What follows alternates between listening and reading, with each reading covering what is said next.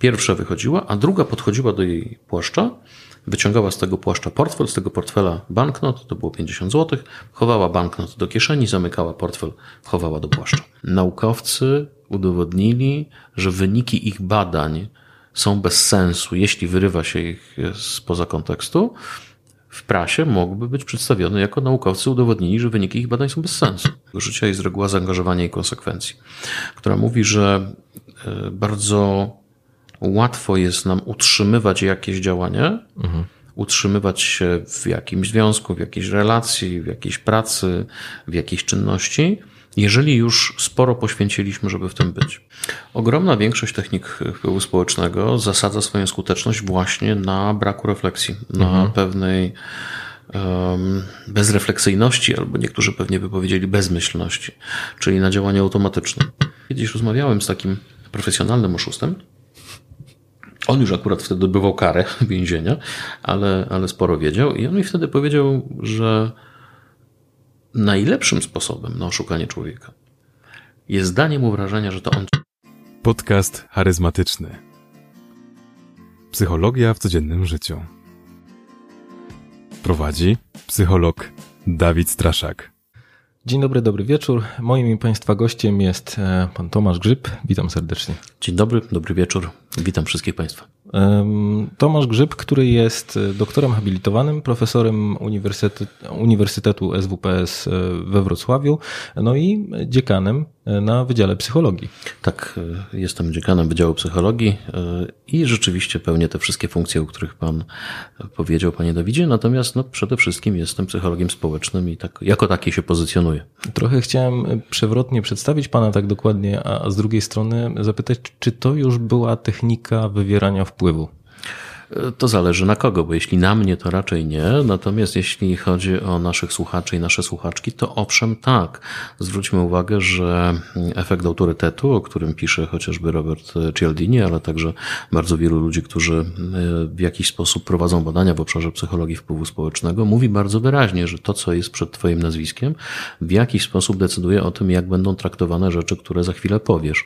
A zatem, gdyby mnie Pan, Panie Dawidzie, przedstawił jako po prostu psychologę, który opowiada o różnych kwestiach, to pewnie trochę inaczej nasi słuchacze i nasze słuchaczki podchodziłyby do tych treści niż wtedy, kiedy przedstawia się mnie jako na przykład doktora habilitowanego, zwłaszcza dziekana Wydziału e, Uniwersytetu SWPS. Natomiast e, chcę też podkreślić, że to nie dzieje się specjalnie świadomie. To znaczy ci, mhm. którzy teraz nas słuchają i sobie myślą, ach nie, przecież ja na to kompletnie nie zwracam uwagi, to jest dla mnie nieistotne, no, mogą być w pewnym błędzie. Mhm to aż boję się dodawać, że no, jest pan autorem i współautorem licznych artykułów, e, książek i o jednej z nich będę chciał dzisiaj porozmawiać e, o mm, stu technikach wpływu społecznego napisana, napisaną przez pana i oraz e, profesora Dolińskiego. Tak. tak, to książka, którą napisaliśmy w ubiegłym roku, w ubiegłym, w ubiegłym roku ją także wydaliśmy. Książka, która no z naszej perspektywy była e, dużym nakładem pracy, ale także dużą przyjemnością, bo staraliśmy się, żeby za każdym razem opisywać techniki wpływu społecznego w taki sposób, żeby e, były one jak najprostsze, jak najjaśniej e, wytłumaczone, ale także bardzo mocno zakorzenione w badaniach. Mhm. Zwróćmy uwagę na to, że psychologia w ostatnim czasie cierpi na różnego rodzaju problemy związane czy to z replikacją wyników badań, jakie uzyskiwała, e, czy to z zaufaniem społecznym do rezultatów, jakie opisuje. A my chcieliśmy pokazać, że te wszystkie rzeczy, o których mówimy, mają swoje pokrycie w wynikach badań, że każda z tych technik, którą e, opisaliśmy, każda z technik, o której mówiliśmy, ma e, swoje odbicie w porządnie przeprowadzonych badaniach wskazujących na jej skuteczność. E, ale chciałem za zacząć od takiego pytania, może trochę przewrotnego. Co to jest Efekt ruskiej zimy. Efekt ruskiej zimy to jest e, takie sformułowanie, którego używa bardzo często profesor Doliński, Darek Doliński, który opowiada o sytuacji, e, w sytuacji najczęściej towarzyskiej, sytuacji interpersonalnej, w której ktoś dowiaduje się, że jesteśmy psychologami, zwłaszcza psychologami społecznymi, a już nie daj Boże psychologami społecznymi zajmującymi się technikami wpływu społecznego, albo jak to niektórzy nazywają, psychologią manipulacji. No bo wtedy e, nagle okazuje się, że ludzie, którzy przed chwilką jeszcze normalnie z nami rozmawiali i e, wymieniali jakieś luźne uwagi. Bardzo mocno się usztywniają. Mhm. Bardzo wyraźnie zaczynają kontrolować swoje zachowanie, zarówno mimiczne, jak i pantomimiczne, już nie mówiąc o, o werbalnym. No i bardzo często mówią, no tak, to teraz pan, to teraz ty, patrzysz na mnie i bardzo wyraźnie interpretujesz moje zachowanie. Mhm. A więc y, to jest taki efekt zamrażający, nakładający bardzo wysokie poczucie e, potrzeby kontroli swojego własnego zachowania. E, który, chcę to bardzo wyraźnie podkreślić, jest kompletnie niepotrzebny, bo my e, oczywiście jesteśmy psychologami, oczywiście jesteśmy psychologami społecznymi, ale to nie oznacza, że każde ludzkie zachowanie koniecznie musimy interpretować, klasyfikować, wrzucać ludzi do szufladek. Jesteśmy od tego, e, szczerze mówiąc, jak najdalsi. Zawsze wydawało mi się, że wrzucanie ludzi do różnych szufladek jest, jest niewłaściwe i niepotrzebne. Wspomniał Pan o psychologii manipulacji i właśnie jeżeli będziemy rozmawiać o wpływie E, społecznym, to chciałem zapytać, czym on jest i z drugiej strony, gdzie jest ta granica pomiędzy wpływem a manipulacją mhm. właśnie?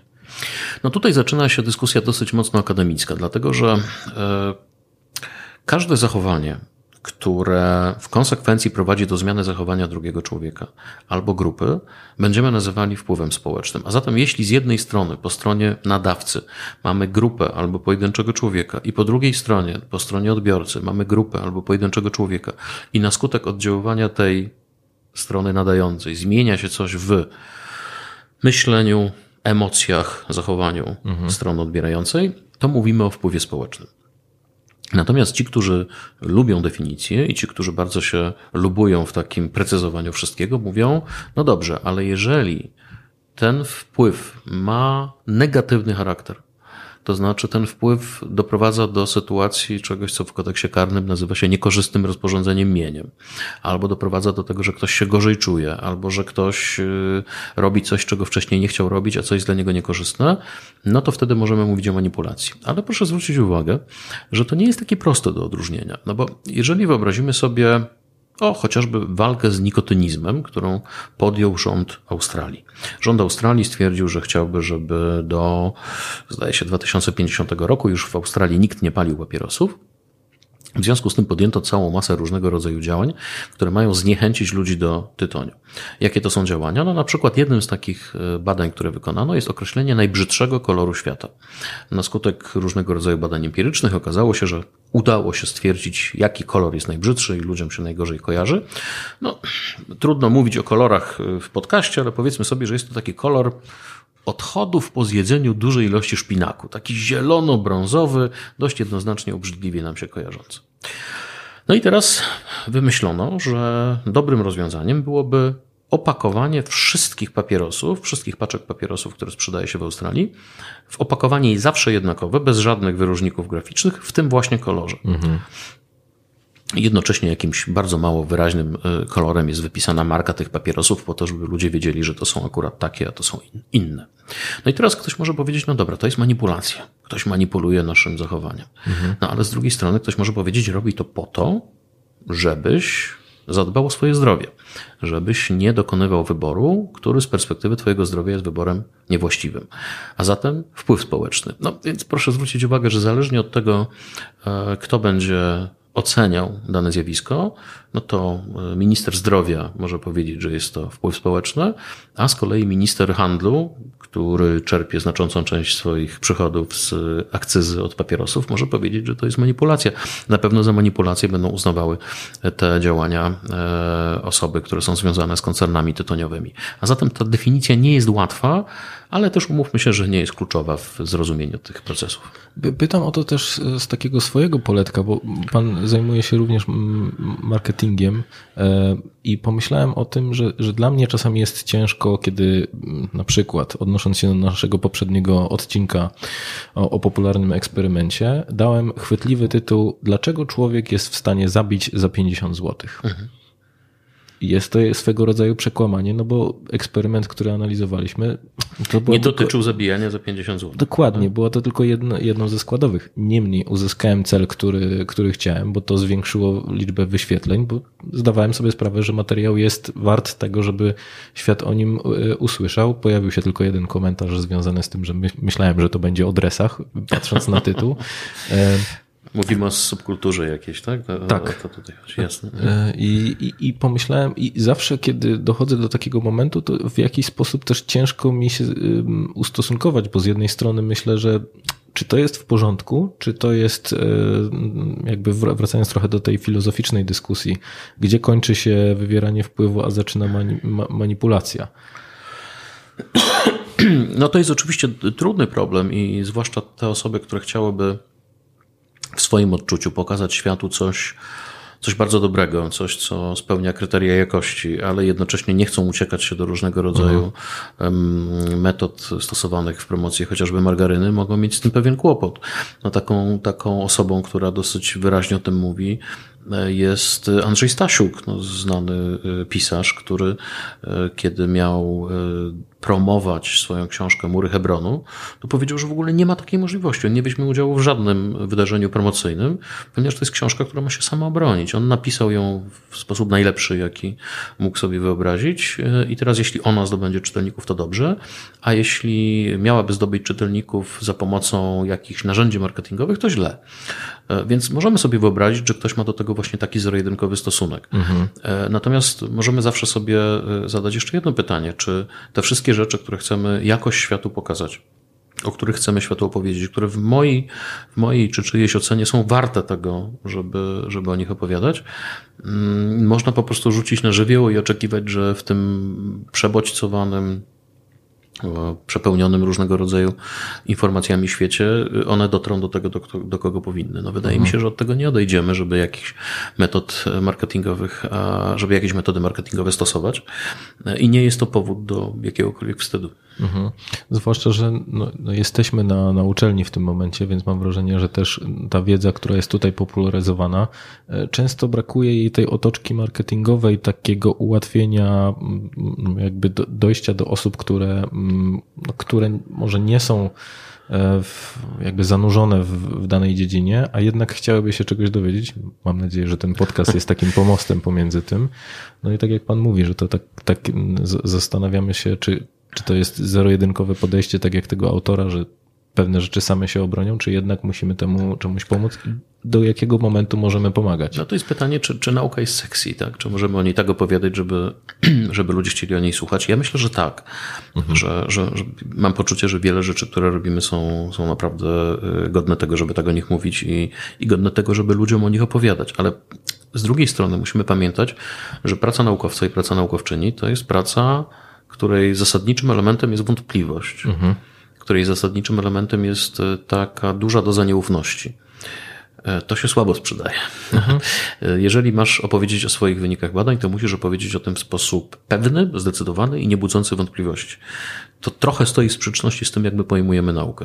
E, Przypomina mi się taki dosyć popularny, e, popularny przykład tego, jak to może e, być e, źle zrozumiane. Otóż e, tytuł, który naukowcy mogli określić e, w sposób następujący, że naukowcy udowodnili, że wyniki ich badań są bez sensu, jeśli wyrywa się ich spoza kontekstu, w prasie mogłyby być przedstawione jako naukowcy udowodnili, że wyniki ich badań są bez sensu. No i to jest, ten, to jest to wielkie pytanie o to, jak możemy upraszczać wiedzę naukową. Możemy je upraszczać, możemy ją upraszczać znacząco, no ale powyżej pewnego pułapu to się staje po prostu karykaturą i o tym też trzeba pamiętać.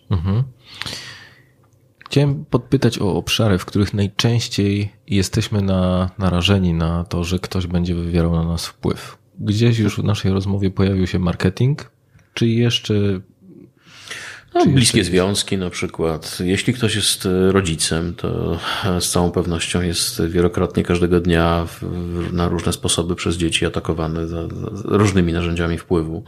E, Więc myślę, że nie ma takiego obszaru naszego funkcjonowania, gdzie wpływ społeczny nie byłby wykorzystywany. Ja muszę powiedzieć, że kiedyś miałem okazję udzielać wywiadu dużemu miesięcznikowi chrześcijańskiemu, który chciał ze mną porozmawiać właśnie o psychologii wpływu społecznego. I w pewnym momencie prowadzący ten wywiad zapytał, e, dlaczego ludzie teraz stosują e, techniki wpływu społecznego. E, Przecież Jezus Chrystus ich nie stosował. Na co ja stwierdziłem, że to jest absolutna bzdura, bo Jezus Chrystus, tak jak go zapamiętaliśmy, czy tak jak o nim czytamy w różnego rodzaju tekstach, zwłaszcza w tekstach używanych w, w religii jako tekstach świętych, używa technik wpływu społecznego. Jezus Chrystus mówi, chcecie, żeby ludzie wam jakoś czynili, wy im tak czyńcie. No, no to jest definicja reguły wzajemności, która mówi, że jeśli chcesz, żeby ludzie się w jakiś sposób do ciebie, do ciebie odnosili, jeśli chcesz e, jakiegoś konkretnego zachowania ze strony ludzi, to ty także powinieneś się w taki sposób zachowywać. Więc rzeczywiście możemy powiedzieć, że psychologia wpływu społecznego to jest ta dziedzina, w której której e, ślady możemy zobaczyć właściwie w każdym, w każdym e, obszarze funkcjonowania e, człowieka. Są nawet tacy, którzy mówią, że Gdybyśmy e, rozszerzyli nieco definicję, to moglibyśmy powiedzieć, że cała psychologia społeczna to jest psychologia wpływu społecznego. Bo psychologia społeczna zawsze dotyka jakiejś zmiany. Psychologia społeczna mówi o relacjach pomiędzy grupami, mówi o e, władzy, mówi o autorytecie, mówi o miłości, mówi o em, no właśnie całej masie takich rzeczy, które są związane z funkcjonowaniem ludzi w grupach, ale całe to funkcjonowanie znowu związane jest ze zmianą. Nie? Więc to, to ciągle jest psychologia wpływu społecznego. Bo myślę, że z jednej, czyli z jednej strony można powiedzieć, że no, jak są interakcje międzyludzkie, to jest możliwość tego, że te techniki wywierania wpływu się pojawią. Oczywiście. No ja tutaj zacytuję kogoś, kogo pewnie e, ci, którzy mnie znają, nie spodziewają się usłyszeć z moich ust, no ale proszę bardzo, Carl Gustav Jung. Carl Gustav Jung e, kiedyś napisał, Nie że lubicie się? Nie, to nie o to chodzi, że się nie lubimy, ale akurat y, psychoanaliza to nie jest ten, ten obszar psychologii, który mnie interesuje specjalnie. Nawet mam bardzo poważne wątpliwości co do, co do charakteru naukowego psychoanalizy, ale to już jakby na zupełnie inną rozmowę. Natomiast Jung bardzo ładnie kiedyś powiedział, że spotkanie dwóch ludzi to y, rzecz, którą można porównać do spotkania dwóch pierwiastków chemicznych, czy dwóch substancji chemicznych. Jeżeli pomiędzy dwiema substancjami chemicznymi zajdzie jakakolwiek reakcja, to oba wyjściowe substraty, to się nazywa w chemii? Nie pamiętam. W każdym razie y, y, oba te, obie te substancje nie pozostają bez zmiany. Obie te substancje muszą się zmienić, a zatem zachodzi wpływ społeczny.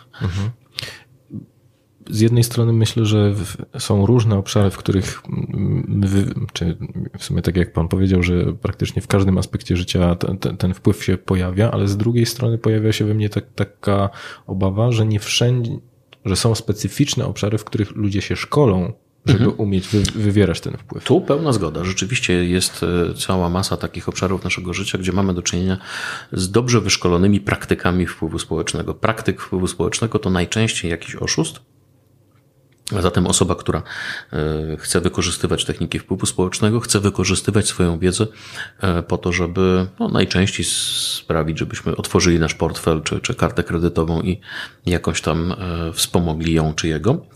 E, I tutaj możemy po pierwsze powiedzieć o ludziach, którzy pracują w marketingu, o ludziach, którzy pracują w reklamie, o ludziach, którzy pracują jako na przykład spin doktorzy, czyli, ludzi, czyli ludzie, którzy planują kampanie wyborcze politykom i polityczkom. Te wszystkie osoby e, szkolą się w obszarze psychologii wpływu społecznego, bo chcą po prostu skutecznie wywierać, wywierać wpływ. No ale oczywiście mamy też takich praktyków, którzy nigdzie się nie szkolą. To są na przykład oszuści, tacy, którzy no na przykład zajmują się takim profesjonalnym oszukiwaniem innych ludzi. E, To może podam pewien przykład. Jakiś czas temu Zresztą w okolicy, w której teraz właśnie jesteśmy, czyli, czyli w okolicy lotniska we Wrocławiu, pojawili się ludzie, którzy zaczęli jeździć po domkach jednorodzinnych, które tu są w okolicy usytuowane i e, prezentowali się jako handlowcy, którzy wracają z targów. Mówili, że właśnie wracają z targów, które odbywały się w hali stulecia. No i wracają do siebie, do Niemiec, czy do Hiszpanii, czy dokądś tam. Tak się prezentowali jako ludzie z zagranicy mówiący łamaną polszczyzną, ale nie sprzedali wszystkiego. I w związku z tym linia lotnicza nałożyła na nich y, bardzo duże opłaty za fracht. Mówią w związku z tym do tych mieszkańców, wie pan co, jak ja zobaczyłem, ile oni chcą nas skasować, to ja pomyślałem, ja wolę ludziom tutaj sprzedać za pół ceny, niż płacić tym złodziejom z linii lotniczych. No i pff, ludzie myślą, a co pan też, co pan, co pan tam masz na sprzedaż? No oni mówią, a na przykład takie pilarki spalinowe Stila, bardzo dobrej firmy. No to pokaż pan. Człowiek ogląda, mówi, a ile taka pilarka kosztuje? Mówi, no, no normalnie 2200, ale panu to za 1100 sprzedam. Za, za, za połowę ceny. Nie, no panie 1100, no dobra, to do, do 1000 zajdę niżej nie mogę. No dobra, to kupię tę pilarkę. Na co ten sprzedawca mówi, wie pan co, pan taki uczciwy człowiek jesteś, ja panu dam taką nową, niezapakowaną, nieotwieraną jeszcze w ogóle z plombą zapakowaną, żeby pan, proszę bardzo. No i później po odjeździe okazywało się, że albo w środku były cegły, e, albo w środku była pilarka, ale nie sztila, tylko na przykład sztala, albo sztula, albo jakakolwiek inna podróbka. No i teraz proszę zobaczyć, no tutaj mamy do czynienia z takim bardzo wyrafinowanym e, podejściem człowieka, angażującym w sobie całą masę różnego rodzaju technik wpływu społecznego. Bo z jednej strony mamy e, firmę, która jest prezentowana jako certyfikat jakości tego produktu. Z drugiej strony mamy pokazanie trudnej sytuacji tego człowieka. E, Oczywiście wymyślonej, bo on zmyśla, że, że, że, że gdzieś tam chcą go na tym frachcie oszukać, czy zapłacić, czy każ, ka, każą mu zapłacić więcej niż powinien, ale jednocześnie człowiek ma poczucie, ok, to ja wykorzystam tę trudną sytuację, w której ty się znalazłeś i spróbuję coś na tym ugrać. I spróbuję w ten sposób e, jakąś odnieść korzyść. Muszę panu powiedzieć, panie Dawidzie, że kiedyś rozmawiałem z takim profesjonalnym oszustem, on już akurat wtedy odbywał karę więzienia, ale, ale sporo wiedział i on mi wtedy powiedział, że najlepszym sposobem na oszukanie człowieka jest danie mu wrażenia, że to on ciebie oszukuje. Jeżeli szukasz psychologa, to zapraszam do swojego gabinetu we Wrocławiu lub na spotkanie online. Link do umówienia wizyty znajduje się w opisie filmu lub po prostu wpisz Dawid Straszak w portalu Znany Lekarz. Jest danie mu poczucia, wrażenia, że to on wykorzystuje Twoją trudną sytuację. I wtedy, jeżeli ktoś jest w coś takiego wprowadzony, to, to już wszystko jest otwarte. To już wszystko da się zrobić. Więc to jest czasem dużo bardziej skomplikowane niż nam się wydaje, a ci ludzie, którzy się tym zajmują, to są naprawdę dobrzy specjaliści. My często sobie wyobrażamy, że kiedy słyszymy takie historie, na przykład jak ta, którą powiedziałem przed momentem, to musieli być jacyś strasznie naiwni ludzie żeby w coś takiego wejść. To musieli być jacyś ludzie bardzo chciwi albo nierozumni, że dało ich się w taki sposób oszukać. Chcę Państwu powiedzieć z dużą dozą odpowiedzialności i z przekonaniem naprawdę głębokim, że każdy z nas w sytuacji e, spotkania z profesjonalnym oszustem mógłby dać się złapać. Na każdego kozaka znajdzie się lepszy kozak e, i, i są naprawdę ludzie, którzy potrafią robić to znakomicie. Więc e, to, co powinniśmy pamiętać, to to, żeby no, po prostu nie wchodzić w takie sytuacje. Myślę, że to te osoby wykorzystują takie wytrychy, które my mamy wbudowane jako ludzie po prostu. Mhm. Stąd to jest silniejsze od nas, żeby no, chcieć właśnie w jakiś sposób wykorzystać tą sytuację, zarobić. Nam wydaje się, że,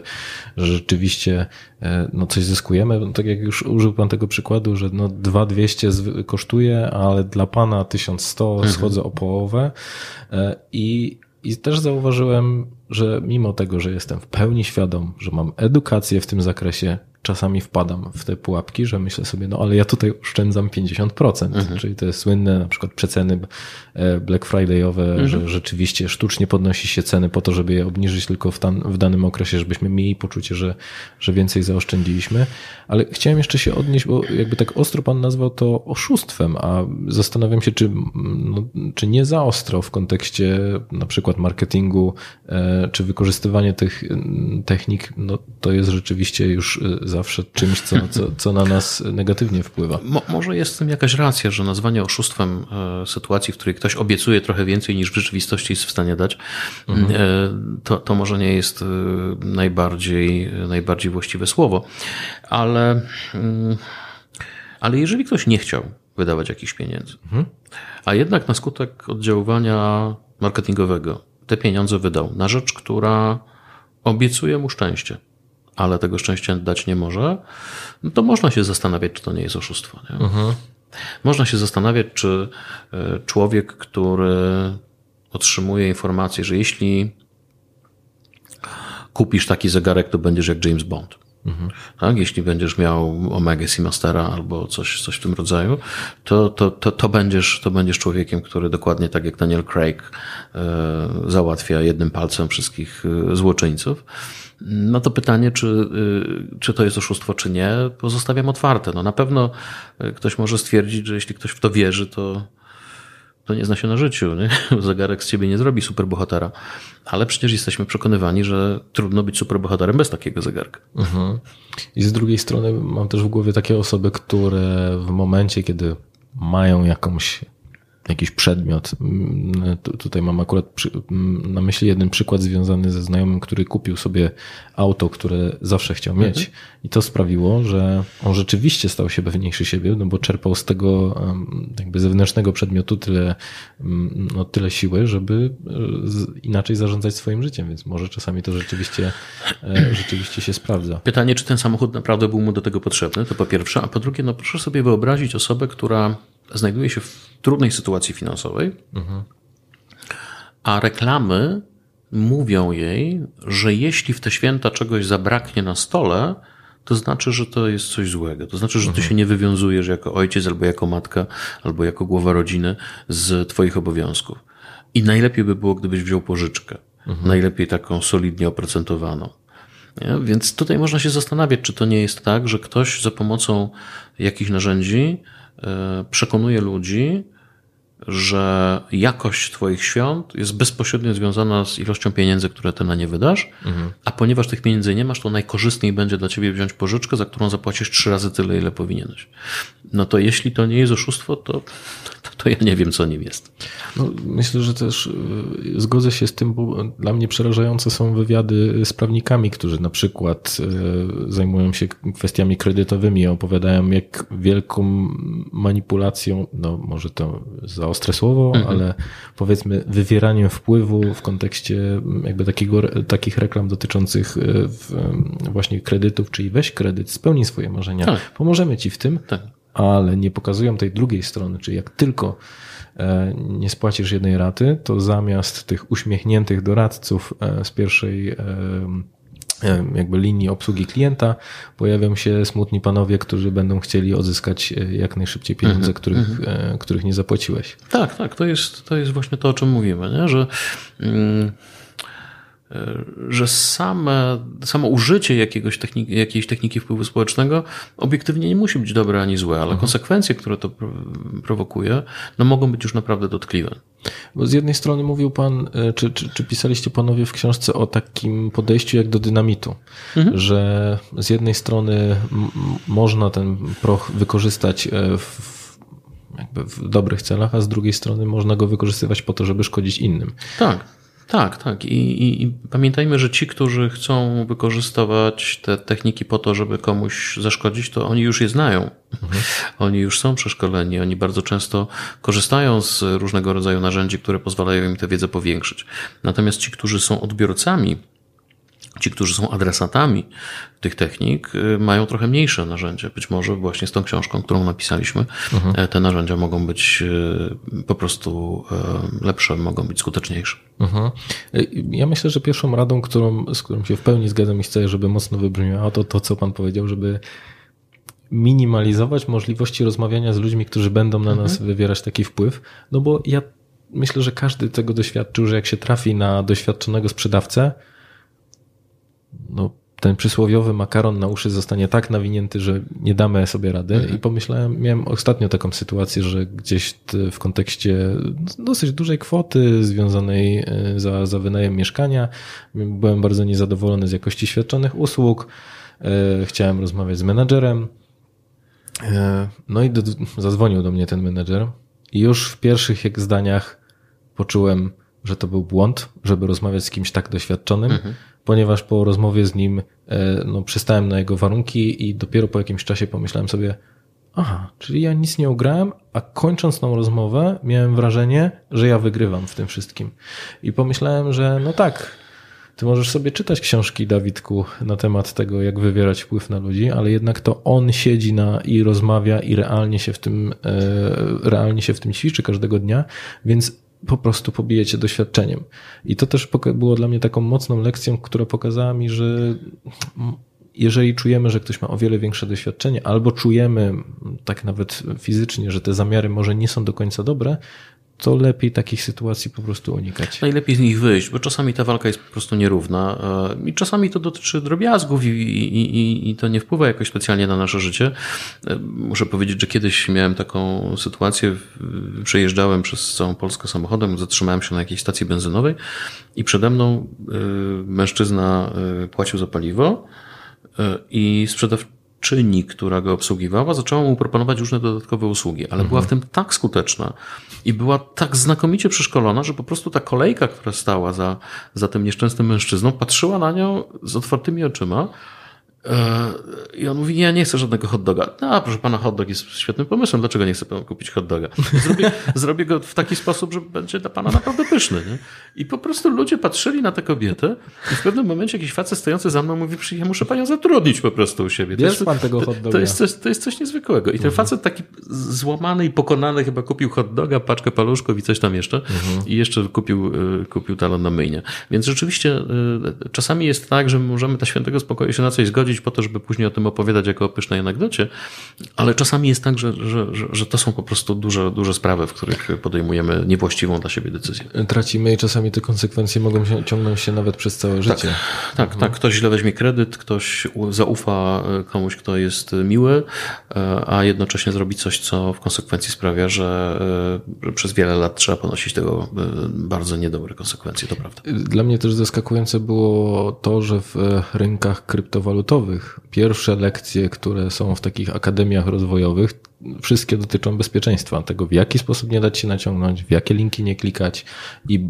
praktycznie cały czas się o tym powtarza, co, co pokazuje, jak silne jest to, mm, ta, te próby wyłudzania e, pieniędzy, no bo czasami tam jednym kliknięciem można stracić nawet czasami oszczędności całego życia. To prawda, rynek finansowy często wydaje nam się mocno regulowany, zabezpieczony, wyposażony w różnego rodzaju bezpieczniki, mechanizmy, które mają na celu sprawić, żeby ktoś nie, nie popełnił niewłaściwych e, ruchów. No ale jeżeli popatrzymy na to, jak wygląda giełda, no to giełda jest czystą psychologią, tak na dobrą sprawę. Tak? Mhm. Nasz znakomity kolega wydziałowy, profesor Tomasz Zaleśkiewicz, y, całe swoje życie bada graczy giełdowych i pokazuje, że, że różnice pomiędzy Las Vegas a parkietem w, w Nowym Jorku nie są takie znowu duże. Tak? Mm. Że pewne procesy, które tam zachodzą, są właściwie na poziomie psychologicznym dokładnie takie same. Mm. Czy są jakieś techniki, które każdy z nas powinien znać? Ja wiem, że to trudne pytanie.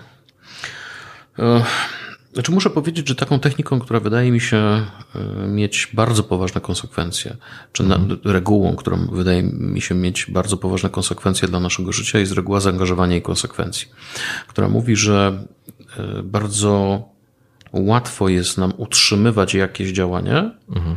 utrzymywać się w jakimś związku, w jakiejś relacji, w jakiejś pracy, w jakiejś czynności, jeżeli już sporo poświęciliśmy, żeby w tym być. Mhm. A zatem e, mamy do czynienia z taką oto sytuacją, w której ktoś przychodzi do nas i mówi: Słuchaj, czy pożyczysz mi 2000 złotych na przykład. Nie? E, no i najprawdopodobniej mówimy, wiesz co, nie, no od pożyczenia pieniędzy są banki. E, jeśli chcesz wziąć kredyt, to mogę ci podpowiedzieć, jaki bank byłby sensowny, ale no nie, nie jestem instytucją, która pożycza pieniądze. Natomiast jeżeli ten ktoś przyszedłby do nas wcześniej, pożyczył od nas pięć dych, mhm. bo akurat by mu do czegoś brakowało, e, to gdyby przyszedł w tydzień później i poprosił o te dwa tysiące, to zwłaszcza jeśli wcześniej oddałby te pięć dych, mogłoby się okazać, że żebyśmy się na to zgodzili. Ja oczywiście nie mówię o, e, koniecznie o, o, sytuacji oszustwa. Być może on by chciał oddać te dwa tysiące. Nie, nie, nie o to tutaj chodzi, żeby kogoś o coś oskarżać. Ale chodzi o odnalezienie pewnego procesu, że my dużo łatwiej jesteśmy w stanie zgodzić się na coś, jeżeli jest częścią jakiegoś procesu, w którym wcześniej już udzieliliśmy zgody. I to w niektórych sytuacjach jest wykorzystywane dla czyjegoś dobra. No, wyobraźmy sobie, że chcemy nakłonić nasze dziecko do tego, żeby poszło do dentysty. Mhm. No to jeśli mu powiemy, słuchaj, musimy iść do dentysty, żeby wyrwać ci zęba, e, to pewnie to dziecko będzie bardzo głęboko nieszczęśliwe z tego powodu i być może to będzie kłopot. Ale jeżeli powiemy, że idziemy do dentysty na przegląd, tylko po to, żeby pani zobaczyła, co, czy pan, żeby zobaczył, co w tych twoich zębach się dzieje i później dostaniesz jeszcze nagrodę, tak? Czyli yy, widzimy, że, że, że dziecku się jakoś to opłaca.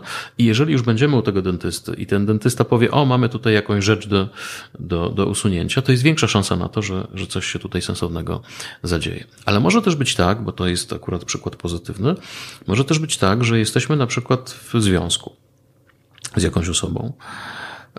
Załóżmy na moment, że to jest związek trudny, związek pełen przemocy, związek pełen e, wzajemnych napięć, e, całej masy różnych rzeczy, które w związkach się nie powinny pojawić. Jeżeli jesteśmy w takim związku od wielu lat i widzimy, że nie ma tutaj szansy na poprawę, to najrozsądniejszą rzeczą byłoby jego zakończenie. Mhm. Byłoby szukanie swojego szczęścia gdzie indziej, budowanie czegoś nowego. A jednocześnie często, zwłaszcza kobiety, choć nie tylko, ale zwłaszcza kobiety, mówią: Tyle już z nim wytrzymałam, to po co już to teraz zmieniać? Gdybym była młodsza, to pewnie, że tak, jak mhm. śpiewają raperzy. Ale, ale teraz to już nie. I tutaj zwróćmy uwagę, że to jest bardzo poważna pułapka bo to jest bardzo poważna pułapka, która uniemożliwia nam wyjście do, do jakiegoś, no nie waham się użyć tego sformułowania szczęścia, mhm. które nas blokuje przed, przed gestami, przed ruchami, które mogą sprawić, że po prostu będziemy w życiu bardziej u siebie. A y, właśnie reguła zaangażowania i konsekwencje mówi, jak już tyle poniosłeś ofiar, to już nie ma sensu z tego wycofywać. To mówienie nie na tym etapie nie jest specjalnie sensowne. Myślę, że nawet w takim poletku biznesowym ja to bardzo często dostrzegam w, w takiej pracy trenerskiej, że już tak dużo zainwestowaliśmy w ten projekt, e, tak dużo mm, zasobów, pieniędzy, czasu, że no ciężko nam się z tego wycofać, mimo tego, że rezultaty odchodzą od, od tego, co chcielibyśmy uzyskać. I ja tutaj chciałbym polecić taką bardzo fajną technikę, którą z biznesu jakby stosuję we własnym życiu. E, to znaczy, że w momencie, kiedy angażujemy się w nowy projekt, to warto sobie zadać pytanie, kiedy powiedzieć dość. To mhm. znaczy, po czym poznamy, że to nie wyszło. Jakie straty jesteśmy w stanie zaakceptować, a jakie są momentem, w którym powinniśmy się z tego wycofać, jasno. Dokładnie. Na przykład w momencie, kiedy teraz jakby wszedłem w, ta, w taki obszar marketingowy, że zlecam shortsy, czyli tam jakby cięcie tego materiału na krótsze wersje, to pomyślałem sobie, ok, dobrze, to ja ustalę, jaki sobie daję czas na to i jaki jest spodziewany wynik i żebym wiedział, kiedy po prostu powiedzieć, wychodzimy mhm. z tego, bo szkoda po prostu pieniędzy. Jasne, jasne. I myślę, że często jest tak, że brakuje nam po prostu tej chwili refleksji, żeby zastanowić się, kiedy, kiedy powiem sobie dość. Ogromna większość technik wpływu społecznego zasadza swoją skuteczność właśnie na braku refleksji, na mhm. pewnej um, bezrefleksyjności, albo niektórzy pewnie by powiedzieli bezmyślności, czyli na działaniu automatycznym wykorzystanie pewnych automatyzmów naszego funkcjonowania, wykorzystanie tego, że jesteśmy jako ludzie przygotowani do różnego rodzaju defaultowych odpowiedzi, mm, także zasadza się na podstawach skuteczności wielu, wielu technik. Więc rzeczywiście tak to, tak to właśnie może działać. Mhm. I z drugiej strony też chciałem zapytać o techniki, które mogą się wydawać bardzo nieintuicyjne, mhm. czy może kontrintuicyjne, że wydawałoby nam się, że no każdy każdy by zareagował zupełnie inaczej w takiej sytuacji. E, chcę powiedzieć o dwóch takich. Jedna jest dosyć oczywista. Mhm. Otóż e, w psychologii jest takie pojęcie, które się nazywa dyfuzją odpowiedzialności, która, które to pojęcie mówi, że paradoksalnie, jeżeli będziesz się zwracał do grupy ludzi z prośbą o pomoc, to szansa na to, że taką pomoc uzyskasz, jest mniejsza niż wtedy, kiedy zwróciłbyś się do jednego człowieka. Ktoś mógłby powiedzieć, no wyobraźmy sobie, że okej, okay, opowiem o pewnym badaniu, które sam wykonywałem wraz z moimi współpracownicami. Badanie było wykonywane w pociągu, w pociągu relacji Wrocław-Poznań. E, dwie dziewczyny wchodziły do przedziału, wybierając go dosyć starannie w taki sposób, żeby w wariancie A w tym przedziale siedziała tylko jedna osoba, podróżująca samotnie, a w wariancie B były to trzy osoby, które e, siedziały w sposób wyraźnie sugerujący, że nie mają ze sobą niczego wspólnego. To były osoby mhm przypadkowo siedzące w jednym przedziale. Dwie dziewczyny siadały naprzeciwko siebie, po czym jedna mówiła do drugiej, słuchaj, wychodzę na moment, przepraszam, e, mówiła, przepraszam panią bardzo, wychodzę na moment do toalety, czy byłaby pani tak uprzejma i rzuciła okiem na moje rzeczy. No i kiedy ona y, mówiła tak, oczywiście, pierwsza wychodziła, a druga podchodziła do jej płaszcza, wyciągała z tego płaszcza portfel, z tego portfela banknot, to było 50 zł, chowała banknot do kieszeni, zamykała portfel, chowała do płaszcza. No i teraz ktoś mógłby powiedzieć intuicyjnie, większą szansę na jakąś reakcję powinna mieć wtedy, kiedy trzy osoby to wszystko obserwują. No bo jeśli wyobrazimy sobie, że e, szansa na podjęcie działania u każdej osoby wynosi średnio 30%, to jak mamy trzy osoby, no to to już jest 90%. Tak? No w rzeczywistości jest dokładnie przeciwnie. To znaczy okazuje się, że kiedy e, mamy jedną osobę, która jest świadkiem takiego wydarzenia, to jest większa szansa na to, że ta osoba zareaguje, niż wtedy, kiedy mamy te e, trzy osoby, głównie ze względu na to, że odpowiedzialność za podjęcie działania rozkłada się tam na trzy osoby, a tutaj ob obciąża tylko jedną osobę. Mhm. A zatem jest to wyraźnie kontrintuicyjnie. My jesteśmy mm, czasami wychowywani w taki oto sposób, że ktoś mówi, słuchaj, na przykład nasi rodzice, słuchaj, jakby było coś nie tak, jakbyś zauważył, zauważyła, że dzieje się coś złego, biegnij do ludzi, biegnij do tłumu. Mhm. Oni ci na pewno pomogą. A więc okazuje się, że nie, że lepiej jest podejść do jednego człowieka i poprosić o pomoc i prawdopodobieństwem graniczącym z pewnością ta osoba nam pomoże. Takiej pomocy nie odmówi. Drugi obszar takiego. Ja tylko tak. chciałem mhm. tutaj skomentować, że to po pierwsze ciekawa praca. Tak. Z drugiej strony pomyślałem, że to jest właśnie to, czego uczą na e, szkołach udzielania pierwszej pomocy. Dokładnie tak. Bardzo mhm. konkretnie trzeba wskazywać e, osobę, że pani w różowym sweterku ma zadzwonić po, po karetkę, e, czyli żeby uniknąć tego rozproszenia odpowiedzialności mhm. pośród, pośród Oczywiście. Ludzi, którzy... Hasło niech ktoś mi pomoże najprawdopodobniej nie spotka się z odzewem. Ale jeżeli podejdziemy albo krzykniemy do konkretnej osoby i, powiedzieć, i powiemy tak, tak, pan, właśnie pan w niebieskiej koszuli, proszę do mnie podejść, y, bardzo potrzebuję pana pomocy, to najprawdopodobniej tej, tej pomocy nikt nie odmówi. Mhm. A więc pierwszy taki kontrintuicyjny efekt. Drugi y, związany ze straszeniem ludzi.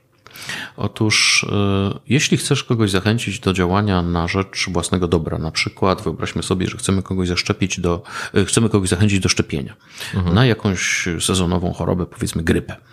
E, ciągle w Polsce mamy bardzo niski wskaźnik takich szczepień, około 4% ludzi szczepi się na grypę. No i moglibyśmy pomyśleć, że im bardziej kogoś przestraszymy konsekwencjami grypy, na przykład tym, że możesz mieć zawał mięśnia sercowego, na przykład tym, że możesz mieć przewlekłą obturacyjną chorobę płuc, na przykład tym, że e, możesz e, na skutek wirusowego zapalenia sprowokować u siebie zapalenie bakteryjne, ciężko leczone i tak dalej. E, może być tak, że ktoś pomyśli, im bardziej kogoś przestraszę, tym większa jest szansa, że on się zgodzi okazuje się, że należy przestraszyć średnio. Mhm. To znaczy, że jeżeli mamy do czynienia z bardzo awersywnymi, awersyjnymi bodźcami, które mają sprawić, że człowiek się na coś zdecyduje, to często występują u nas coś, coś w rodzaju takiej obronności percepcyjnej. Ludzie blokują się, i po prostu odrzucają to od siebie jako bardzo mało prawdopodobne wydarzenie. Natomiast jeżeli przestraszymy średnio, ani słabo, ani bardzo mocno, ale średnio, to szansa na to, że ludzie się e, zdecydują na jakieś działanie jest e, z tej perspektywy e, największa. A zatem znowu możemy sobie wyobrazić, że chcemy ludzi, no może użyję prawdziwego przykładu. Mhm. Mm, pan jest troszkę może za młody, ale może pan pamięta taki film Darena Aronowskiego Rekwiem dla snu. To jest mhm. taki dramatycznie y, trudny w odbiorze film o uzależnieniu, o różnych uzależnieniach, głównie oczywiście od substancji psychoaktywnych, mm, który chyba z 20 lat temu był nakręcony i był rzeczywiście bardzo, bardzo takim znaczącym elementem w dyskusji o narkotykach. Kiedy w Stanach Zjednoczonych kilka lat później y, dosyć dużą popularnością y, zaczęła cieszyć się beta-amfetamina, mhm. to ktoś wymyślił, że spróbujmy zrobić bardzo szokujące klipy, które zniechęcą młodych ludzi do tego, żeby używali metamfetaminy. Było takie hasło meth, not even once. Czyli nawet, mhm. nawet ani razu, nawet jednego razu nie próbuj tego, bo to jest straszna rzeczywiście e, rzecz i, i możecie, możecie bardzo mocno poturbować. I pomyślano, zaprośmy Aronowskiego, niech on zrobi takie straszne klipy, które będą ludzi odstręczać od używania mhm. metamfetaminy. I on rzeczywiście zrobił takie klipy i one rzeczywiście były straszne, tylko one były kompletnie bezskuteczne. Dlatego, że kiedy młodzi ludzie oglądali te klipy i widzieli ciało człowieka w postępującym procesie rozkładu po wieloletnim przyjmowaniu narkotyków dożylnych. Albo widzieli młodą dziewczynę prostytuującą się właśnie dlatego, żeby zdobyć pieniądze na kolejną działkę. To myśleli sobie, to jest nie o mnie. To jest coś tak strasznego, co w ogóle mnie nie dotyczy. To jest rzecz o jakichś innych ludziach. Wobec tego to nie jest materiał kierowany do mnie. Zatem kolejna rzecz wydaje mi się bardzo istotna. Jeśli chcesz kogoś przestraszyć, musisz dobrze dobrać poziom tego, tego strachu. Myślę, że tutaj też pojawia się ten efekt, pan to nazwał takim, że to, to nie o mnie, że ludzie też zaniżają, znaczy nie są trochę obiektywni w kontekście określenia tego, co może mi się przytrafić. O, oczywiście, tak, tak. Nierealistyczny optymizm y, dotyczący tego, że y, ja z mniejszą dozą prawdopodobieństwa będę miał wypadek samochodowy albo zachoruję na ciężką, nieuleczalną chorobę albo zostanę okradziony i tak dalej. To też jest efekt, który jest w psychologii społecznej dosyć dobrze znany. Zresztą jego badaczem był właśnie profesor Dariusz Doliński.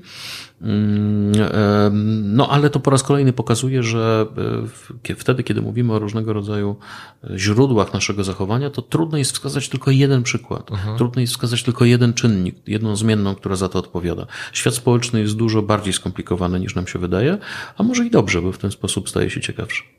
Czyli napis palenie zabija na paczce papierosów nie do końca jest skuteczny. No, nie wiem, czy nasi słuchacze i słuchaczki to pamiętają, ale kiedy w Polsce y, pojawiła się y, ustawa nakazująca, napi- nakazująca te, te, te umieszczanie tych napisów i takich y, zdjęć, y, na przykład z, z, z nowotworami na, na przełyku albo na, na ktani i nakazująca umieszczanie tego na pudełkach papierosów, to natychmiast pojawiły się y, w sprzedaży takie opakowania do papierosów, które y, blokują możliwość oglądania tego. Nie? Czyli można sobie włożyć to i nie widać, i wtedy nie ma problemu. Nie? A Ja tak prywatnie spotkałem się z takim podejściem, w którym ludzie kupowali określone paczki. To znaczy, że jeżeli miało powodować bezpłodność, to mężczyźni raczej nie woleli ten, gdzie był napis, że Chyba raczej chodziło o zaburzenia erekcji, bo bezpłodność to jeszcze, ale zaburzenia erekcji to, to, to poproszę te z rakiem. Mhm, do, dokładnie. I chyba nawet był taki dosyć popularny dowcip o tym, ale gdzieś tam spotykałem się tam, sam z takim podejściem związanym z tym, że Tak, no- wybieram to, co mnie nie, do końca przejmuje. To jest rzecz związana z takim trochę zafałszowanym obrazem zjawiska, który się nazywa dysonansem poznawczym. Otóż dysonans poznawczy to jest zjawisko odkryte przez Leona Festingera w latach 50. XX wieku, mm, w którym pokazał, że kiedy człowiek ma w sobie sprzeczne y, elementy, na przykład y, po, sposób patrzenia na rzeczywistość, czy informacje, które właśnie otrzymał, są sprzeczne z jego zachowaniem. Na przykład pali papierosy, ale jednocześnie właśnie czyta jakiś y, bardzo poważny artykuł naukowy, który e, opisuje szkodliwość, konsekwencje, szkodliwe konsekwencje palenia. No to e, po- pojawia się wtedy dysonans poznawczy i można zrobić dwie rzeczy. Albo możesz rzucić palenie, albo możesz zanegować poprawność tych obliczeń, y, mówić, że to y, jest rzecz, która y, nie jest tak do końca udowodniona. Znam pewnego wybitnego polskiego psychologa społecznego, nałogowego palacza, który mówi, że nie widział jeszcze żadnych dobrych badań, które by na poziomie metaanalizy pokazały szkodliwość palenia i on się bardzo mocno tego, tego trzyma. Ale proszę zwrócić uwagę, że gdybyśmy w taki sposób myśleli, to właściwie ludzie nie powinni palić. No bo jeśli wyobrazimy sobie jakiegoś palacza, ja sam akurat nie palę, ale często rozmawiam z ludźmi na wykładach, na przykład pytam ich o palenie papierosów i część z nich pali, to oni mówią tak palę i nie mam żadnego problemu z tym, żeby przyznać, że te wyniki badań są sensowne, że one rzeczywiście pokazują szkodliwość palenia. No to jak rozwiązać ten konflikt? Okazuje się, że już sam Festinger e, przewidywał, że istnieje trzeci sposób rozwiązania konfliktu i to jest e, trywializacja tego problemu. Czyli sformułowania w rodzaju, no, na coś trzeba umrzeć, albo kto pije i pali, ten nie ma robali, prawda? Więc tego rodzaju sformułowania, które mówią, ok, problem widzę, ale się z niego nabijam, ale się z niego śmieję, w związku z tym de facto wyrzucam go ze swojej świadomości. Mhm, czyli nie, nie dotyka mnie to. Mhm. Wspomniał Pan o tym, że ta psychologia społeczna nie jest taka prosta. I y, właśnie do tego trochę chciałem nawiązać w kontekście uniwersalności pewnych technik, bo jak to jest, że na niektórych działają, na niektórych nie, i z drugiej strony, czy są osoby odporne? W ogóle, tak z definicji odporne na techniki. No, moglibyśmy z pewną dozą pewności choć boję się, że mogę się tutaj narazić mojemu serdecznemu koledze Danielowi Boduszkowi, profesorowi Danielowi Boduszkowi, który jest znanym badaczem psychopatii. Um, już jesteśmy, e, umawiamy się na, na wywiad, się, tak. może się odnieść. Może się odnieść. E, ja mam wrażenie, że osoby psychopatyczne mogą być odporne mhm. na działanie e, technik wpływu społecznego, bo techniki wpływu społecznego odnoszą się do pewnych reguł, mhm. czyli ktoś, kto przestrzega technik wpływu społecznego, ktoś, kto zachowuje się zgodnie z ich przewidywaniami, to jest ktoś, kto pilnuje reguł. No bo powinien się tak zachować, zgodnie z tą regułą. Natomiast y, osoby o skłonnościach psychopatycznych to są osoby, które pilnują reguł o tyle, o ile jest to dla nich korzystne. Mhm. A zatem możemy sobie wyobrazić osobę z, z, o skrajnej psychopatii, która będzie kompletnie niewrażliwa na techniki wpływu społecznego, no bo po co jej y, się do nich stosować? Mhm. Zwróćmy uwagę, że jeśli ktoś stosuje jakąś technikę na nas, na przykład przychodzi i mówi, bardzo pana proszę, żeby pan coś zrobił, bo to mi bardzo pomoże, to my wtedy myślimy, kurczę, no nie będę sprawiał, przyjem- nie będę sprawiał przykrości temu człowiekowi, zgodzę się. Z perspektywy psychopaty to nie ma żadnego znaczenia, że temu człowiekowi będzie przykro. Mhm. Więc jeżeli mówimy o takich osobach, które są skrajnie mm, odporne, no to myślę, że właśnie takie. Czyli trochę podsumowałbym to, jeżeli dana osoba nie czuje emocji, to najprawdopodobniej nie będzie w jakiś sposób y, y, odczuwała technik, znaczy nie będą na nią tak skutecznie działały. Najprawdopodobniej tak, choć oczywiście nie wszystkie techniki wpływu społecznego są oparte na emocjach. O tym mhm. też musimy pamiętać. Są takie, które są związane z trochę innymi mechanizmami. E, jeśli chodzi o taką stałość, to międzykulturowo one są stosunkowo stabilne. To znaczy badania dotyczące skuteczności różnych technik w różnych kulturach pokazują, że e, one oczywiście mogą być mniej lub bardziej skuteczne, ale jakoś skuteczne są zawsze. Mhm. No, zwróćmy uwagę, że są takie reguły wpływu, które są związane z grupą w ogóle. Na przykład społeczny dowód słuszności, który mówi, że jeżeli nie wiesz, jak się masz zachować, to po prostu zachowuj się tak jak inni. Rozejrzyj się. Tak, rozejrzyj się i kopiuj zachowanie innych ludzi, to będzie ok. No to jest technika, która jest dużo bardziej skuteczna i dużo mocniej obowiązuje w krajach o wysokim poziomie e, kolektywizmu. Mhm. W krajach indywidualistycznych ona nie jest aż tak skuteczna, ale w krajach kolektywistycznych i owszem. Ale paradoksalnie ta, ta interkulturowa y, skuteczność techniki jest dosyć wysoka. Co więcej, ona y, jest nawet stosunkowo wysoka w takich przestrzeniach, które są stosunkowo nowe dla nas, a zatem na przykład w przestrzeni internetu. Mhm. I to nie tylko chodzi o takie, takie techniki, które są związane z na przykład aktywnym przetwarzaniem informacji. Tak? Jeśli ktoś chce mnie e, namówić do kupna, powiedzmy, mydła i mówi, że to jest mydło używane przez nie wiem, amerykańskich astronautów, bo w stuprocentowy sposób likwiduje wszystkie bakterie, wiadomo, że oni e, muszą te bakterie bardzo mocno tam eliminować. Ale chodzi także, chodzi także o takie techniki, które, które są związane z naszym zachowaniem. No na przykład społeczny dowód słuszności, o którym mówiłem przed momentem, to jest technika, którą bardzo wyraźnie widać w grach komputerowych, a zatem kiedy ludzie mają się zachowywać w jakiś jakiś sposób, y, na przykład w strzelankach mhm. albo w jakichś tam grach wyścigowych, y, czy tam World of Tanks, i, czy, czy, czy w, czymś, w czymś takim, to bardzo często wtedy, kiedy nie wiedzą dokąd biec albo dokąd pojechać, to po prostu jadą tam, gdzie jadą inni ludzie z jego drużyny. Nie? Mhm. Choć tak naprawdę de facto żadnej drużyny, w sensie takim ścisłym, żadnej grupy nie tworzą. Więc to jest tylko chwilowe, chwilowa przynależność w tym konkretnym momencie. Więc jeśli chodzi o taką stabilność, to międzykulturowa stabilność jest dosyć wysoka a nawet jest to dosyć duża stabilność w innych obszarach funkcjonowania człowieka niż tylko taki, taki, taki świat niewirtualny. Czyli możemy powiedzieć, że to, to w jakiś sposób jest coś, co nas jako ludzi łączy, że my jesteśmy podatni na, mhm. na, na, na techniki wpływu, a z drugiej strony zastanawiam się, jak zwiększać odporność na nie.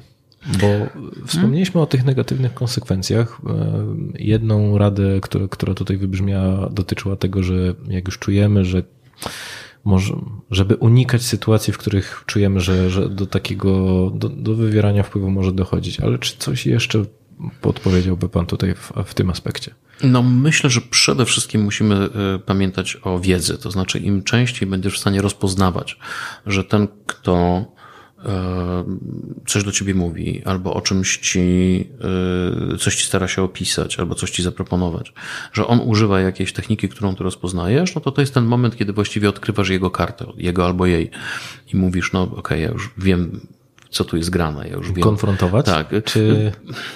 E, ja muszę powiedzieć, że kiedyś miałem taką sytuację. Akurat kupowałem samochód w salonie i kupowałem samochód, który e, no, był taką okazją, powiedziałbym. Znaczy, to był samochód, który był, e, miał już chyba 2 czy 3 lata, ale cały czas stał na wystawie, nigdy nie był zarejestrowany, był takim samochodem demonstracyjnym i z uwagi na to, że wchodził nowy model, no to ten stary trzeba było sprzedać i trzeba go było sprzedać z dosyć dużym, dosyć dużym rabatem. No i kiedy ja dyskutowałem, jak ten rabat ma być duży, to pani, która ze mną rozmawiała, właśnie odebrała telefon i właśnie odebrała telefon od kogoś, kto jest bardzo zainteresowany tym samochodem i zaczęła przez, przez ten telefon rozmawiać e, i mówić, no tak, ale wie pan, no ja wiem, że tu, ale tu też są inni, właśnie rozmawiam z panem, który chciałby ten samochód też kupić, także W tym momencie dokładnie w niego tym patrzę. momencie. Nie? No więc pani odłożyła ten telefon i ja powiedziałem, droga pani, ja jestem rozsądnym człowiekiem i jeżeli dojdziemy do porozumienia co do ceny, to ja ten samochód kupię. Ale bardzo proszę, żeby pani nie stosowała na mnie takich technik. Nie tylko dlatego, że ja trochę zęby zjadłem na ich y, opisywaniu i uczeniu o nich, ale także dlatego, że to mnie trochę osobiście obraża. Że pani traktuje mnie jako osobę, która w taki sposób, y, którą w taki sposób można byłoby potraktować. Nie? Y, I doszliśmy do porozumienia. Ja w końcu ten samochód kupiłem, ale, ale rzeczywiście, rzeczywiście Sprzedał pan jeszcze jej dwa, dwie książki swoje? nie, nie, tak, tak aż nie było, ale kto wie, co się działo później, trudno mi powiedzieć. E, Czyli z jednej strony zauważanie, nazywanie, bo gdzieś pojawia mi się ta kwestia, tak, taka obawa, że w momencie, kiedy mm, niektórzy ludzie nie do końca robią to świadomie, to znaczy, że widzą, że pewne rzeczy działają, zaczynają powielać te wzorce. Nie mówię tutaj o sprzedawcach, no bo wiadomo, że oni mogą po prostu być po szkoleniach, które, e, które im to umożliwiają, ale często spotykam się z tym, że raczej nie mam przekonania, że dana osoba robi to z premedytacją. To znaczy, że zwłaszcza jeżeli chodzi na przykład o takie chwyty erystyczne, czyli używanie argumentacji, która nie do końca jest logiczna e, w dyskusjach, po to, żeby wygrać i pokazać, e, że, że, że moje, moje ma być na wierzchu to poka- często spotykam się z takim e, przeświadczeniem, że te osoby nie do końca zdają sobie sprawę z tego, co robią. I czasami takie konfrontowanie może być, e, no, one nie do końca będą wiedziały o co chodzi. No właśnie, no musimy się zastanowić, czy to jest po prostu tego warte. Nie? Jeżeli rzecz dotyczy jakiegoś drobiazgu, to też jest taka prośba do naszych słuchaczek i słuchaczy. Jeżeli tak się zdarzyło, że ktoś cię na coś naciągnął e, i ty już to kupiłeś, a wcale tego nie potrzebowałeś e, i ty już e, masz to w domu i tak patrzysz na to i się zastanawiasz, po jaką cholerę ja to w ogóle mam, no to okej, wzrusz ramionami i powiedz, no dobra, to następnym razem będę ostrożniejszy, ale też nie wyrzucaj sobie, że jesteś taką osobą, którą łatwo oszukać i tak dalej, bo znowu możemy tutaj e, niestety zahaczyć o jakiś taki autostereotyp i, i, i paradoksalnie ten efekt się może jeszcze umocnić, a nie, e, a nie rozmyć. Więc, e, więc myślę, że to jest ważne, żeby sobie też pewne rzeczy wybaczać. myślę, że też ja zachęcam do korzystania z możliwości reklamowania, bo w większości przypadków mamy ten dwutygodniowy okres, w którym możemy od, Bez specjalnych, bez, bez podania przyczyn nawet, tak. I myślę, że to jest za- zarezerwowane właśnie dla, taki, dla tego obszaru, w którym my podejmujemy te decyzje nie do końca, które są w jakiś sposób zgodne z nami. Y, I, I z drugiej strony to, co dla mnie bardzo dobrze się sprawdza, to chwila oddechu, czas i e, ja mam taką formułkę, że nie podejmuję żadnych decyzji zakupowych e, spontanicznie i od razu. To znaczy, że ja muszę się zastanowić. I wtedy czujemy tą presję ze, ze strony sprzedawcy, który mówi: Nie, pani Nawidzie, jeżeli pan teraz odłoży tą y, słuchawkę, y, no to po prostu ta, ta promocja przestanie obowiązywać. No to jeśli słyszycie Państwo coś takiego, to natychmiast odłóżcie tę słuchawkę. I bardzo fajna rada, którą chyba usłyszałem od Tima Ferrisa, to znaczy, że jeżeli jest presja czasowa, to najprawdopodobniej to nie jest dobra okazja. Tak, tak, tak, tak. Y, Oczywiście może się tak zdarzyć, że, że trafiacie Państwo na okazję życia, ale zastanówcie się, jaka jest szansa na to. Jaka jest rzeczywista szansa, że to jest właśnie ta okazja życia? Mm, y, W ogromnej większości wypadków można powiedzieć, że y, chcę się zastanowić, proszę mi przesłać warunki y, tej umowy przez, przez adres mailowy, albo proszę mi dać dzień i zadzwonić jutro. Y, Jeżeli człowiek mówi, że to jest absolutnie niemożliwe, że, że to jutro nie będzie działało, no to wtedy najlepiej wzruszyć ramionami i powiedzieć, to trudno, no być może tracę jakąś okazję, ale zaryzykuję. Myśli pan, że jest jakaś warunki takie e, różnic indywidualnych, które mogłyby wskazywać, że pewni ludzie są bardziej podatni na, na techniki wywierania wpływu? Tak, jest trochę takich badań pokazujących, że są ludzie, którzy, którzy trochę częściej się na różne rzeczy z, zgadzają, e, choć mniej jest to związane z, technika, z, z cechami osobowości, chociaż też są jakieś takie, ale to są bardzo subtelne efekty. Mhm. Natomiast to, co jest decydujące, to jest na przykład wiek. Mhm. Ludzie starsi mają większy problem z odmawianiem. Ciekawe. E, to wynika z dwóch przyczyn. Pierwsza jest taka, że oni najczęściej byli wychowywani w takim środowisku i w takim społeczeństwie, gdzie to, o czym mówiliśmy przed momentem, czyli powiedzenie bardzo asertywne i bardzo stanowcze, proszę do mnie zadzwonić jutro, ja się muszę zastanowić, e, no, mogłoby zostać uznane za trochę niegrzeczne. Nie? Mhm. Więc, więc takie dobre wychowanie trochę. Czyli to nie jest kwestia tego, że my starzejąc się będziemy tacy, tylko że to, ale jedno i drugie jest, jedno i drugie jest prawdziwe, bo mhm. to, o czym mówiłem, dotyczy pewnego, pewnej zmiany kultury, ale to, o czym Pan powiedział teraz, także jest ważne. To znaczy, mhm. jak się starzejemy, no to nie ma co tego ukrywać, trochę nasze zasoby poznawcze się uszczuplają. I chyba jesteśmy bardziej ugodowi wraz z wiekiem. Tego akurat nie wiem i tutaj trudno mi się wypowiadać, ale jeśli mhm. chodzi o zasoby poznawcze, to nie ma żadnych wątpliwości, że im człowiek jest starszy, tym ma ich mniej, mhm. a odmawianie jest związane z wykorzystaniem zasobów poznawczych. Jeżeli ktoś do Pana przychodzi i mówi, że chce Panu coś zaoferować, mhm. jakąś promocję, jakąś super ofertę, to odpowiedź tak kończy tę interakcję. Mhm. Wszystko już jest ok. Nie? A odpowiedź nie jest związana z tym, że trzeba się będzie wytłumaczyć jakoś z tej mhm. decyzji, a on będzie naciskał, a on będzie napierał, a on będzie się zastanawiał, a dlaczego pan odmawia, przecież to jest taka dobra oferta. Mhm. Trzeba tu argumentować. Więc często ludzie, którzy mają kłopot z odmawianiem, to są ludzie, którzy mają po prostu kłopot z zasobami poznawczymi, mhm. bo to trzeba by uargumentować, więc dla świętego spokoju się zgadzają. Mhm.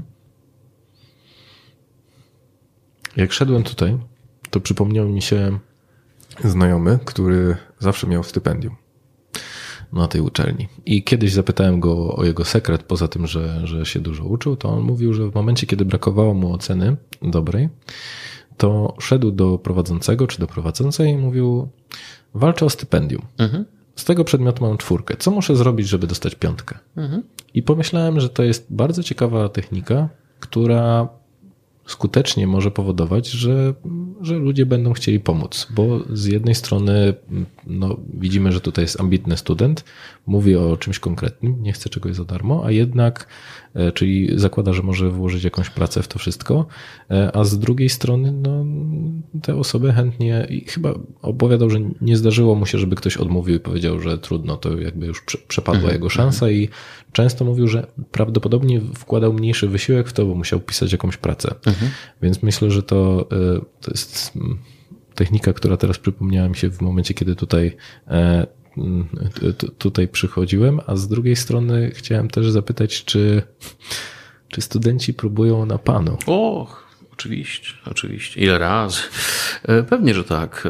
E, studenci są ludźmi takimi jak e, wszyscy inni ludzie, wobec tego także stosują różnego rodzaju techniki. Mhm. Mieliśmy taką studentkę na naszej uczelni, która e, każdego swojego maila do prowadzącego rozpoczynała słowami nazywam się tak i tak i mam nowotwór. Mhm. No i teraz proszę zwrócić uwagę, jak trudno jest e, e, osobie, która w takiej sytuacji się znalazła, odmówić czegoś. Mhm. Umówmy się, że zgodnie z regulaminem studiów y, twoja sytuacja zdrowotna no nie powinna wpływać na twoje oceny. Ona może mhm. wpłynąć na przyznanie ci urlopu dziekańskiego, ona może wpłynąć na różnego rodzaju świadczenia, które możesz uzyskać, ale nie na twoje oceny. Natomiast tego rodzaju historie także się, e, także się zdarzają. Z tym, że to było tak grube i tak y, mm, tak oczywiste, że w którymś momencie wszyscy się zorientowaliśmy, że, że to jest po prostu e, dosyć e, e, kiepsko użyta technika, technika wpływu społecznego. Więc studenci także to robią. Oczywiście nie, może niekoniecznie aż w takiej, aż w takiej wersji. Ja muszę powiedzieć, że takim taką techniką werbalną, którą, którą próbują czasami studenci zastosować, jest jak to nazwać elegancko? Jeżeli ktoś przychodzi do kogoś i mówi, mam do pana prośbę, no to to jest sytuacja e, taka, powiedziałbym, interpersonalna. Jest ktoś, kto prosi, ktoś, kto może się ewentualnie na coś zgodzić. Ale czasami ktoś przychodzi i mówi, na przykład w imieniu grupy, że jest taka prośba. Tak? Czyli ona nie jest związana z jakąś konkretną osobą czy konkretną grupą, ale po prostu jest ta, jest ta prośba i w związku z tym to powinieneś się na nią jakoś ustosunkować, no, do niej jakoś ustosunkować, no bo ta prośba już, już się pojawiła. No i jeden z moich mistrzów y, edukacyjnych, człowiek, który na, naprawdę uczy chyba najlepiej na świecie, dr Sławomir Jarmusz, zwykł w takiej sytuacji mawiać, no skoro jest taka prośba, to nie ma akceptacji. Więc na, każdą, na każdego kozaka zawsze znajdzie się większy kozak. Jedna rada, z którą chciałby Pan zostawić słuchaczy dotycząca technik wpływu, mhm. jaka by była? O, to jest rada, którą pewnie, której pewnie mogłaby udzielić każda doświadczona życiem osoba, niekoniecznie człowiek, który zajmuje się technikami wpływu. E, daj sobie czas. Jeżeli ktoś cię o coś prosi, jeżeli ktoś chce cię do czegoś namówić, jeżeli ktoś e, w jakiś sposób wywiera na ciebie wpływ, daj sobie czas na odpowiedź. Zawsze, kiedy czujesz się naciskany, spróbuj e, dać sobie więcej przestrzeni na to, żeby mhm. tę decyzję podjąć świadomie. Mm, to jest rzecz, która w moim odczuciu pozwoli ci uniknąć jakichś 90% błędnych decyzji, które możesz podjąć. Super. Dziękuję bardzo. E, cóż, drodzy słuchacze, drogie słuchaczki, e, ja zachęcam do lektury e, pańskiej książki z tego względu, że no, mamy tam aż 100 technik, które są potwierdzone badaniami, więc można śmiało twierdzić, że to jest rzetelny kawał wiedzy e, i e, spotykacie się z wiedzą, którą będziecie mogli wykorzystać albo przed którą będziecie mogli się obronić. Z drugiej strony zachęcam też do wysłuchania pierwszego odcinka e, w podcaście charyzmatycznym, w którym profesor brał udział. Mm, link będzie oczywiście w opisie. Z mojej strony wszystko. Dziękuję bardzo za czas.